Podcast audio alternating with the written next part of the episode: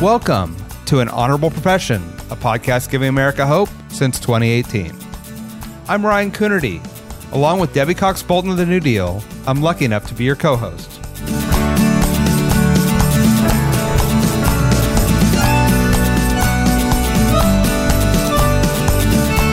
An Honorable Profession is a New Deal Leaders podcast.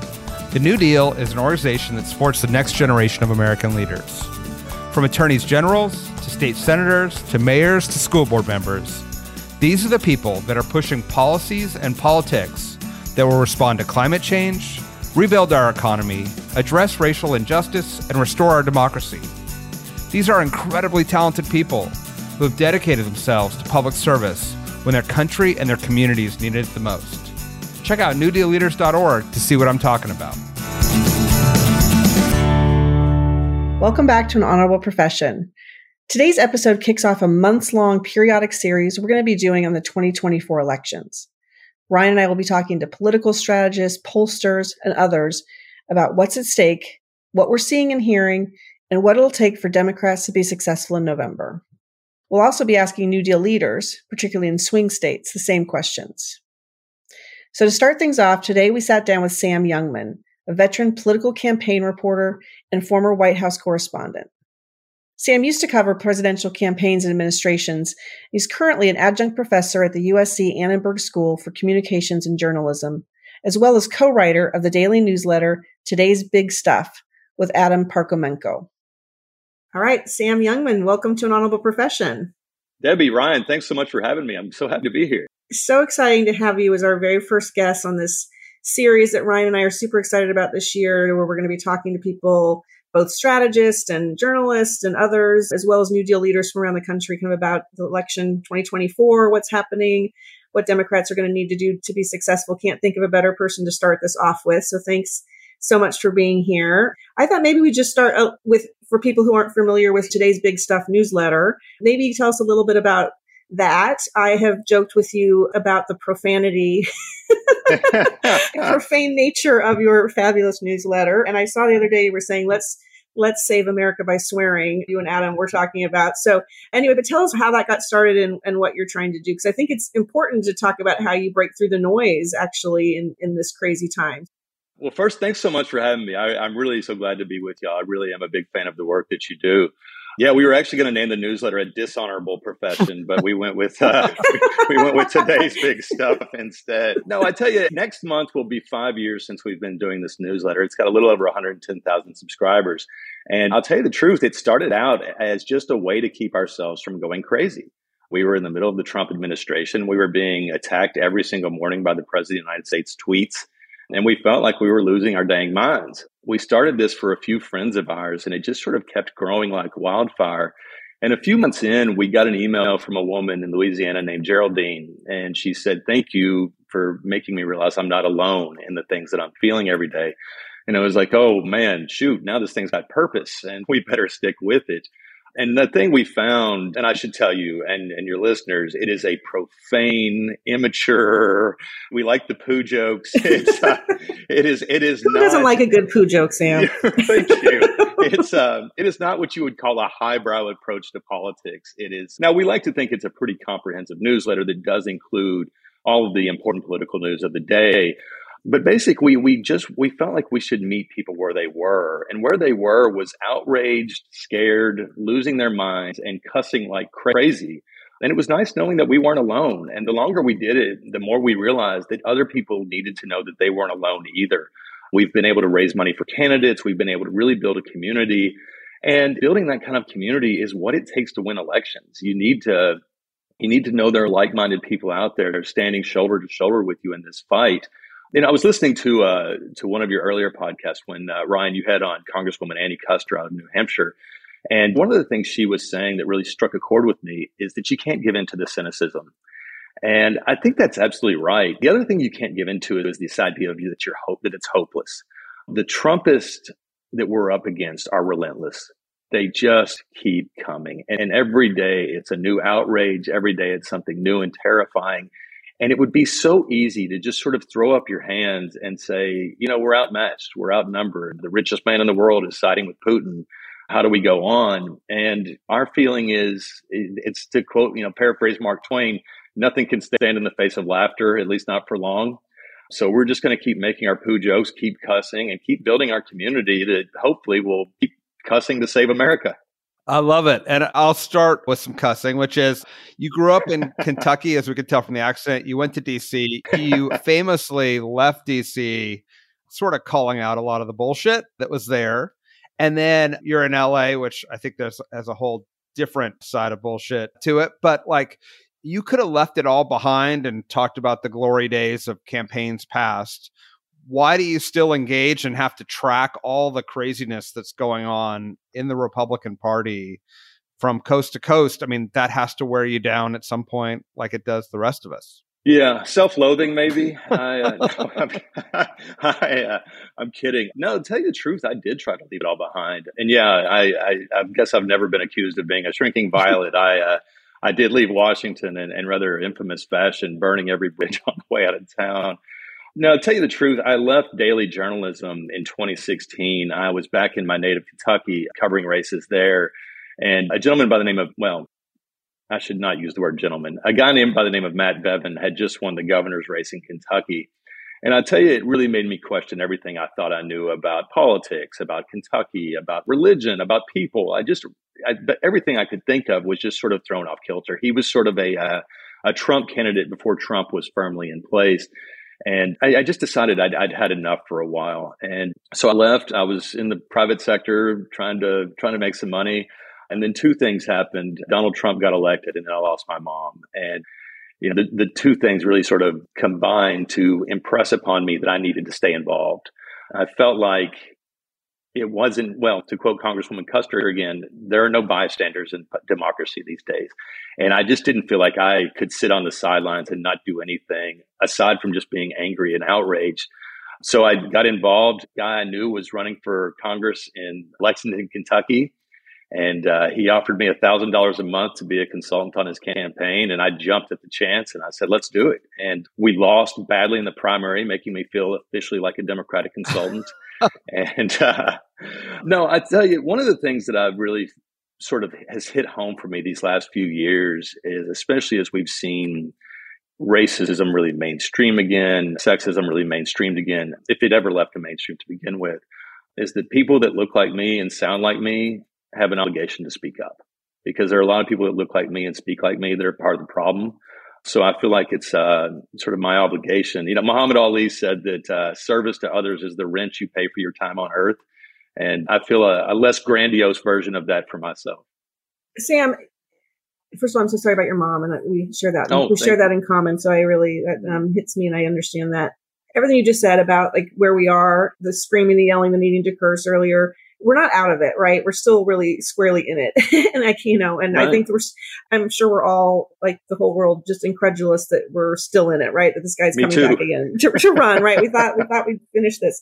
So I guess, you know, just maybe like this, the, the most open ended of questions ever, but like, what are we going to do about it? What, how do we, how do we break through the noise? How do we stay hopeful? As you said, how do we stay in the fight? And and and beat him this time. I guess I can ask specifics, but let's let's just give you a really open ended way to to answer that. Yeah, no, it's a great question because, you know, as I mentioned, the people we're up against are relentless, which means we have to be too. And it's not always easy to do. It's exhausting. It's easy to get burnt out. It's easy to question if any of it matters. I think the thing we have to do is we have to hold on to our hope with both hands.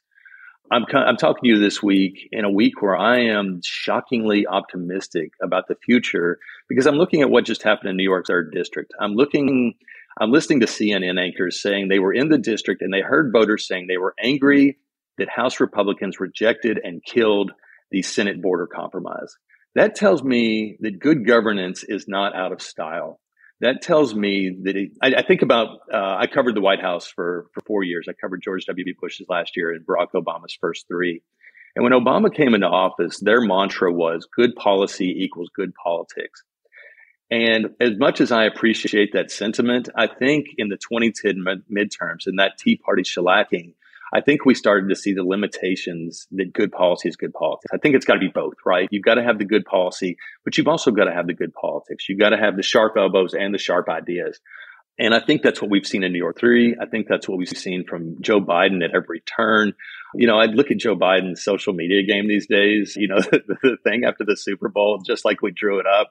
I think the thing, in addition to holding on to our hope, is we just can't cede any battlefield, you know, whether it's social media, whether it's a cussing newsletter, wherever it is, we've got to be in the fight. We can't say, you know, look, we're the high minded party that's focused on policy.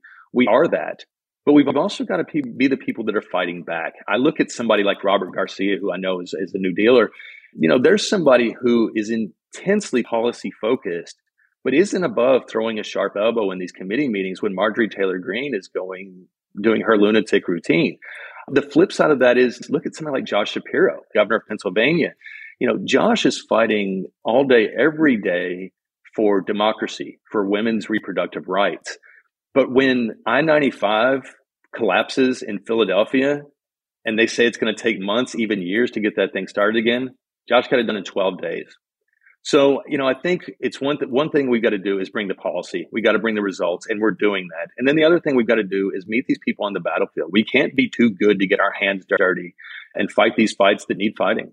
I, would be remiss. It's sort of a rambling answer. No, I'm no, sorry, it's a good answer. It's a good answer, and of course, I, I would you know lose my job if I didn't mention here that yeah, yeah. Josh is also a New Deal leader, just for and doing a great job. So I mean, if you look at what he's accomplished job. in Pennsylvania, I mean, and you know, and look at what Pennsylvania voters have accomplished. Look at what they did with the state supreme court. Look at what they did with the state house just this week in that special election. You know, I think what you're seeing over and over again is voters just saying, "Hey, this Trumpism stuff has just gone too far. We want people who will get actual results. A lot of times Americans don't realize what we have until it's gone. And one of my great fears is that would be true of democracy. I think Roe v. Wade is a perfect example of that, but it's also one that was sort of a, a splash of cold water to the face for a lot of us. It was a reminder that elections aren't just popularity contests. It's, you know, they're not just Saturday Night Live sketches. They have real consequences. They come with real policy fallout. And the only way you get to shape what that policy is going to be is by turning out and voting. So my hope is, you know, as, as horrible it is as it is that we're having to go through this, and especially, you know, look at women in Texas and Ohio, and is that that was the wake up call we needed to really get involved, really, you know, get involved. I think after 2008, when Obama won, I think there was this sort of, I think Democrats sort of had this mission accomplished moment where it felt like, hey, we did it. We beat the, the we beat the naysayers. Hope and change has won out. We did it. Everybody go back about their lives. And I think the thing that we've learned almost every day since then, painfully, is that none of these victories are permanent. They can't be won. They have to be fought. And so I think, you know, we've just got to, we like I keep saying, we've got to be as relentless as the people we're up against. Can you give me a little view from your uh, home state uh, in Kentucky? Because it's been an interesting place. You obviously have uh, you've had some crazy candidates uh, win, like Bevin. You've had folks like Mitch McConnell there for a long time. But my old law school classmate Andy Beshear, is a bright spot there. Are you seeing any shifts in Kentucky as a result of the overturning of Roe, or the fail to govern, or just the fever breaking? Yeah, there's a joke in Kentucky that if you don't like the weather, just wait an hour. I feel like that's true about our politics too. And yes, I'm a I'm a big fan of Governor Beshear's. I uh, I joke sometimes that I think every once in a while God sends a Beshear to save Kentucky from itself. the, only a state that you know elects Rand Paul, Andy Beshear at the same time. I don't, I don't know. I don't know how you explain that. You know, look, I think the reality is it goes back to what we're talking about: is that good governance is not out of style you know it may not always be sexy but it is important. And i think people have seen that over and over again. You know you you go back to governor beshear's first couple of years you know with covid breaking out and he was a very responsible governor and he you know was being hung in effigy on the front lawn of the governor's mansion. And you know there was sort of that feeling of oh gosh are the crazies going to win out again? We you know i think we'd gotten with trump winning we just didn't know what to believe was possible anymore and Andy just kind of did the hard work every day of showing up and putting people first. And he was rewarded for that. It helped that his opponent was sort of an empty suit that Trump had put up and didn't have any real plans except to divide Kentuckians even more than they already were. But I think, you know, by being a humble public servant, like I, believe Andy Beshear is, and putting people first, he's sort of given Democrats a roadmap, and he's not the first to do it. He's just somebody who's doing it in a very red state right now. But yeah, I'm a big fan of Andy's, and you know, I, I keep talking about how we need to hold on to our hope. Well, Andy's given us a lot of hope to work with, and I tell you, I'm really excited to see what his future looks like because I think he's the kind of Democrat we need to keep our eye on. We need to be promoting. In fact, I, I look around at Shapiro, Gretchen Whitmer, you know, look at Minnesota Kentucky. You know, they're the Democratic bench is deep right now, maybe maybe deeper than any time in the 25, 30 years I've been around politics. So as, as terrifying as things are right now, there's also a lot to be encouraged about. There is a lot to be encouraged about. And I'd add Wes Moore to your list as well, who I love. Oh, and, yeah, um, absolutely. But uh, there's so many. And then, of course, New Deal, of course, we have leaders below the level of governor. So we've got more coming, coming your way. So um, I, I couldn't agree with you more.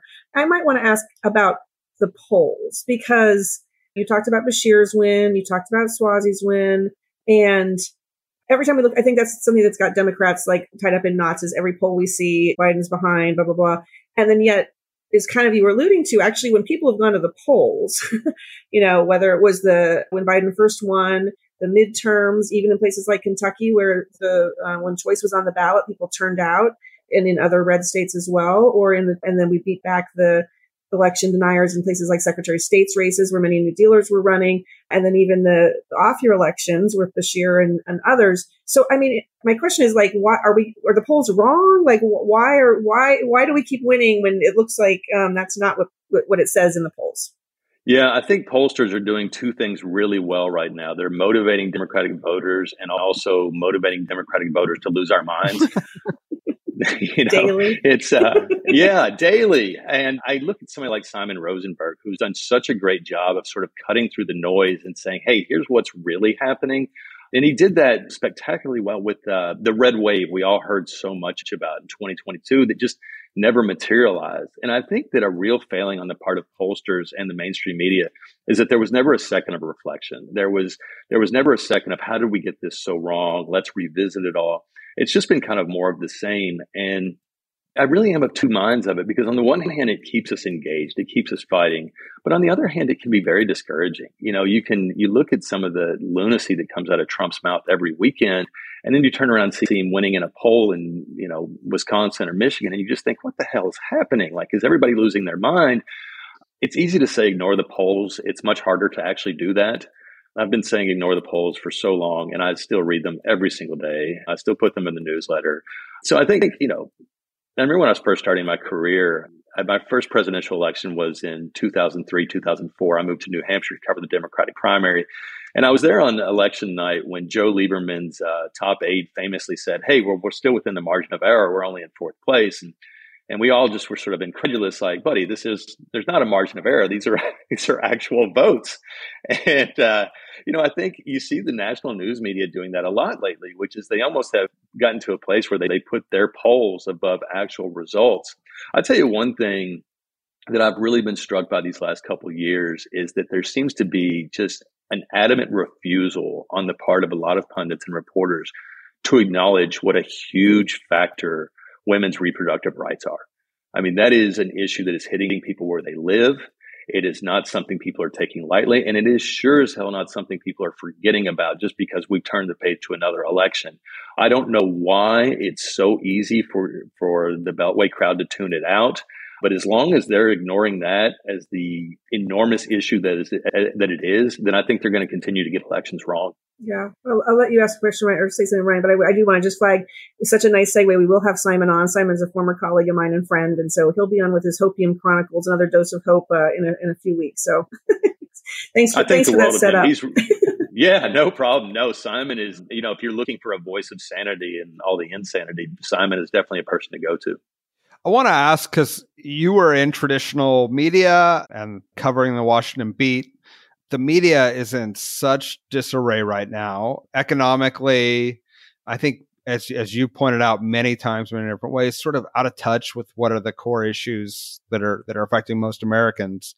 What do you see as the future of of media? Is it more newsletters like yours? Is it are the large platforms going to continue small town papers like what's the what what do you see as future of of, especially political coverage in this country Yeah, it's a great question. It's one I really wish I, I knew the answer to. You know, I've been in, involved in media one way or another for close to 30 years now, and it's been dying the whole time I've been involved. So, which is, you know, both terrifying but also encouraging in, in that I feel like there's always going to be a need for people who can tell stories. There's always going to be a need for people who can go beyond the ground, talk to voters, and share what's actually happening. But I'll tell you this, you know, there was a recent Gallup poll that showed that trust in the news media and individual journalists is just collapsing. And a big reason for that is they long ago lost Republicans who didn't trust the liberal media, but now they're losing liberals too. And I think it's this sort of antiquated adherence to this sort of both sides false objectivity instead of just telling people the truth. I think sort of that stubborn refusal to embrace and report on reality is not only helping to finish off sort of legacy media, but it's also created a vacuum that's being filled not just by the misinformation people, but by people like Simon Rosenberg who are creating their own newsletters, by people like Adam Parkhomenko and I who you know created created our own newsletter. The beauty of this digital world we live in is that everybody with a laptop and an internet connection has a voice.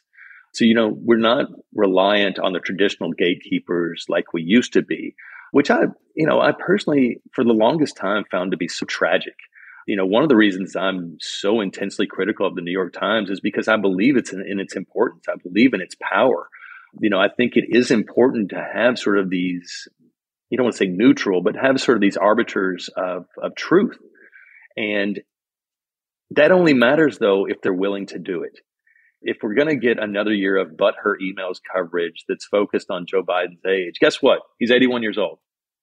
You know, we know that now. Okay. If that's, that's disqualifying for you, okay. But we don't need to, that doesn't, you know, that doesn't cancel out 91 indictments. It doesn't cancel out a judge saying Donald Trump is rapist. It, it doesn't cancel out January 6th. It doesn't cancel out all these other very real, very horrifying things that are on the horizon.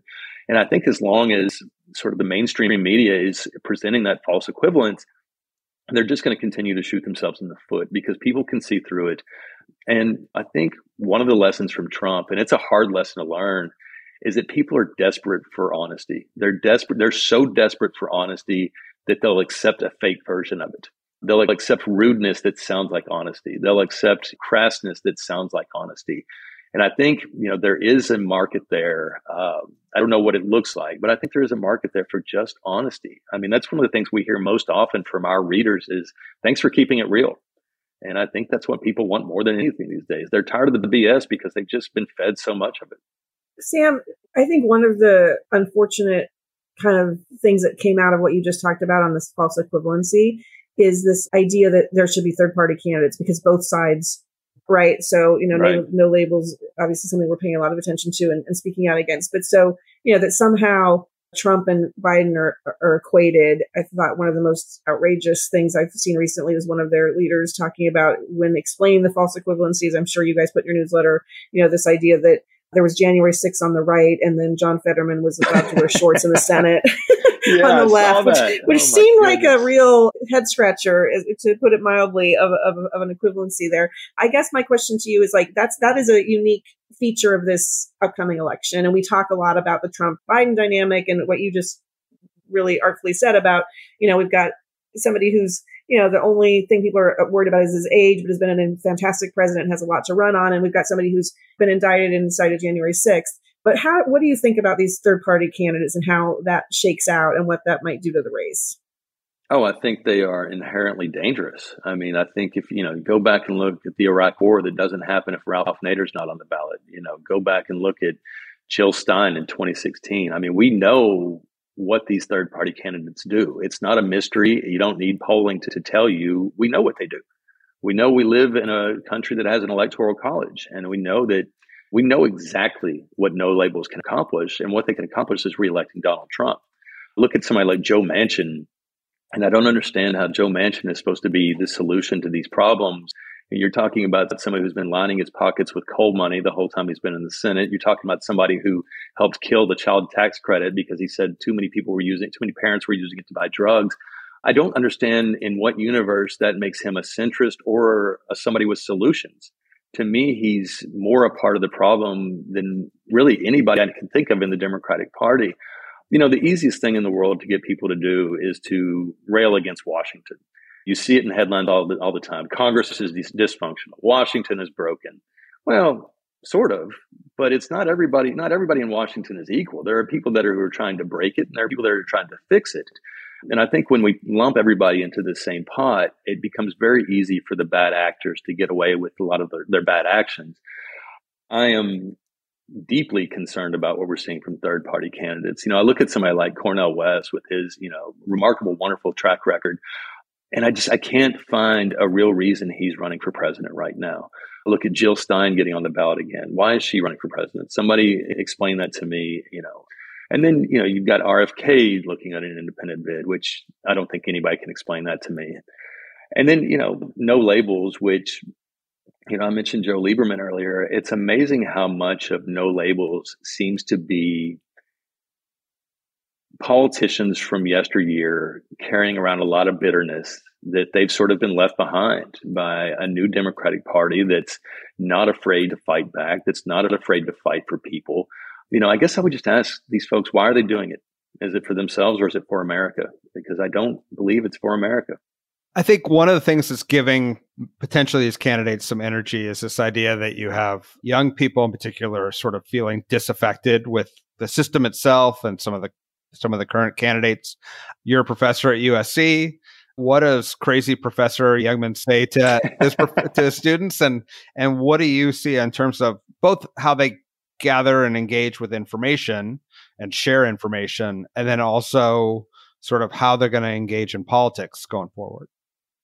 Yeah, I mean, I'll tell you this: I'm a big believer that Gen Z is going to save the world, mostly because we forced them to we have kicked the can down the road on so many problems that they face on a daily basis to the point that they have run out of patience. And I think if there is a disconnect, if there is apathy, it's because they felt, feel like they've been left to deal with some of these things on their own. You know, we're giving them a planet that is dying.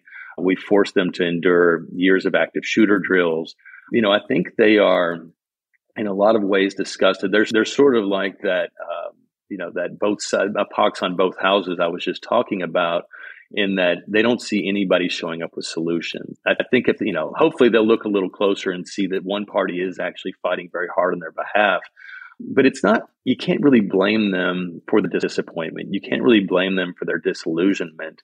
But we know that young voters were the difference in 2020 for Joe Biden. And we know that Joe Biden knows that. You know, there's a reason he joined TikTok, you know, Super Bowl weekend is he's trying to meet these voters where they live. I am a big fan of this, generation, not just because they they came up with a level of tolerance that I think every generation before them was sort of missing for maybe people who are different than them, but also because, you know, I'll just be candid. When I was in my late teens, early 20s, I was very inwardly focused, which is to say, I was a selfish little monster who cared more about drinking beer and chasing girls than I did anything else. I look at this generation and I see kids who are very outwardly focused. They care a great deal about the world around them. They care a great deal about the people around them, whether they know them or not. And they are they are dialed in. And I think if we continue to deliver for them, they will deliver for us. But we got to listen to what they're saying. We've got to listen to what they want. Because let's be honest, they've got a lot more at stake right now than any of the rest of us do. They're the ones who are going to have to live on this planet the longest. They're the ones who have to deal with reinforced classrooms and duck and cover drills and nightmare after nightmare that's been thrust upon them by older generations' unwillingness to take these things on. So yeah, I'm a big fan of Gen Z. I, I hope they'll forgive us for uh, for the places we failed them how do you think Democrats are? You talked a little bit about meeting them where they are, like TikTok and what Biden did. I, I happen to, I know you got a little flack for the chocolate chip cookie. I loved that that spot. Maybe I thought it was sweet, but anyway, I have no. I, am a, I'm the cynicism free zone myself too. But how do we? How do Democrats connect with the, that that group that's feeling angry rightfully and but in, involved? How how do Democrats break through with either messages or or ways to reach them? Do you think?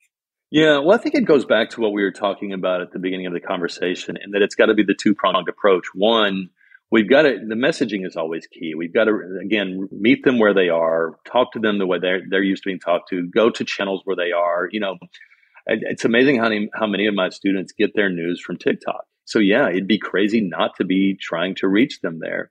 But the other part, and the much more difficult part, is the solutions part. It's not enough to go on TikTok. It's not enough to give them lip service. It's not enough to say, hey, we see you and we appreciate you. They want results. They want us to save their planet. They want us to do something about guns. They want us to restore women's reproductive rights. They want us to not just fight for the things they care about, they want us to deliver. You know, I think one of the things, you know, one of the reasons I'm optimistic Joe Biden's going to win this election in November is because he has a solid record of delivering. You know, you look at 137 billion dollars in student loans that have been forgiven already, and that's with a corrupt and broken Supreme Court trying to stop him. And he found ways to go around that, and he's not done yet. So I see, you know, I think one of the things that's given me so much hope is this isn't going to catch anybody in Washington in the White House by surprise. They know how crucial young voters are, and they know that young voters are sophisticated. They are not easily swayed by theatrics. They know they've got to deliver, and I think they have time and I think you know this White House has delivered time and again. Now, are they going to be able to give them everything they want in this short amount of time with a divided government and a House of Representatives that's been hijacked by Donald Trump? Absolutely not and that's a very scary thing. You know, I, I look especially at young polling when it comes to the uh, Israeli-Gaza war. They're not thrilled with the, with the way it's going. Um, so there are obviously some big red flags that really scare the bejesus out of me when it comes to you know whether or not young voters will show up this November. But it's my great hope that, like every other voter in America, you know, as Joe Biden said, they won't com- compare him to the Almighty; they'll compare him to the alternative because the alternative is much, much worse for the future of this country, for the future of this planet, and for the future of Generation Z. As we wrap up here, I, I want to get your take on your newsletters, today's big stuff. In it, you can see if you, as you read and issue after issue, you can see that you're picking up on what are one off, seemingly one off little things that eventually become big things, hijacking whole parts of the party, issues that that become central to the way the media is talking about the presidential race a year from now, what do you think the big stuff will be that we'll all be talking about, whether it's politics or media or the waves in the waves in LA? Uh, what, do, what, what do you think? well, I hope that a year from now I'm talking about the waves in LA. I, uh, I have become such a cliche out here. i am so hooked on surfing. It's all I want to do. Well, I'll tell you the truth. I got out of the prediction business when an orange game show host won the presidency. I got out of the prediction business when an entire, a major political party launched a violent attack on the United States Capitol to try and overturn an election. The digital age, we're changing so fast and in, and in such unimaginable ways. I just can't imagine what the world looks like a year from now. My hope, my great hope, is that we're talking about how American democracy is still standing. We're talking about how the Biden Harris ticket is on its way to fully restoring the child tax credit, forgiving more student loans, saving the planet, outlawing assault weapons. And I guess the flip side of that is we're talking about, you know, mass migration to the Toronto area. I don't know. Honestly, it's almost too horrifying to contemplate the alternative. You know, I know our, our European friends are being forced to do that right now, sort of think through the worst case scenarios of what happens. I can't bring myself to do that just yet. I, uh, I know it's something to be afraid of, but I just, I don't know. I don't, I don't want to live in fear of such clownish people. I'd rather just meet them where they are and fight them on that battlefield. And uh, so, yeah, I'm trying not to think about sort of that worst case scenario a year from now, and instead just say, you know, a year from now, I want to be surfing in a democracy and uh, and excited about my Kentucky Wildcats going for another national championship. That's uh, that's not surfing a, in a democracy. I love that. I think that that's a good good uh, podcast title. Surfing in democracy. oh, I like that. both can wipe out if you're not careful. Yeah. Sam, thanks so much for being with us. It was so great to have you to kick off this series. So thoughtful, so many things to think about. Really appreciate your time and always great to see you. Debbie Ryan, I enjoyed this so much. Thank you so so much for having me, and good luck with the series, and uh, and good luck to America. Yeah, good luck to America. yeah, all right, we'll talk soon. Y'all take care. An Honorable Profession is a New Deal Leaders podcast. Thanks to the team at New Deal for producing this episode. We encourage you to bring honor to public service, and because we keep things honorable, no tax dollars are used in the making of this podcast.